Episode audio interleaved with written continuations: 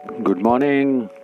This is Indore Insurance Institute uh, bringing you the study material on insurance, and today's topic is uh, total loss and constructive total loss. What is the difference in total loss and constructive total loss? Total loss means where the material has been changed such an extent that it has lost its shape and its revival is not possible. For example, motor car accident, the car is uh, damaged to such an extent that it cannot be repaired. It cannot be brought back into its original shape.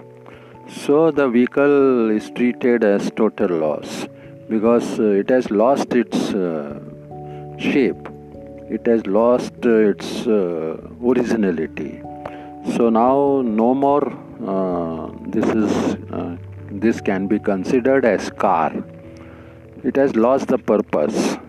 Similarly, in machine machinery insurance, if machine is destroyed to such an extent that it is no more uh, a machine, it is just a scrap. So this is known as total loss, right? Cargo can be damaged to such an extent that uh, it has lost its value. So uh, it will be treated as total loss.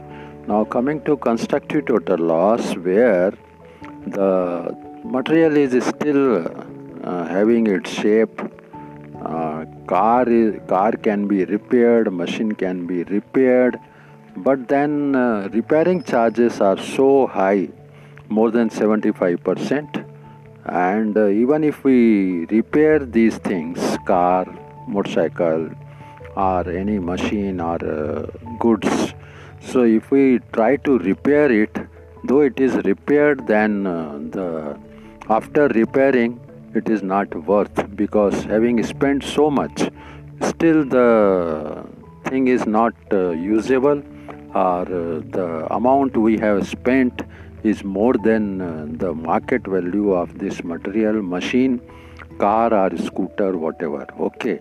So it is worthless to repair such things.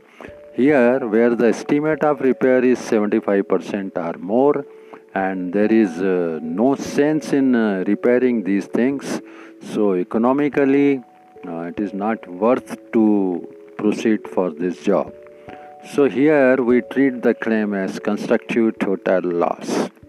So I hope uh, you have understood as uh, what is uh, total loss and what is constructive total loss. Thank you. Enjoy the audio and wait for next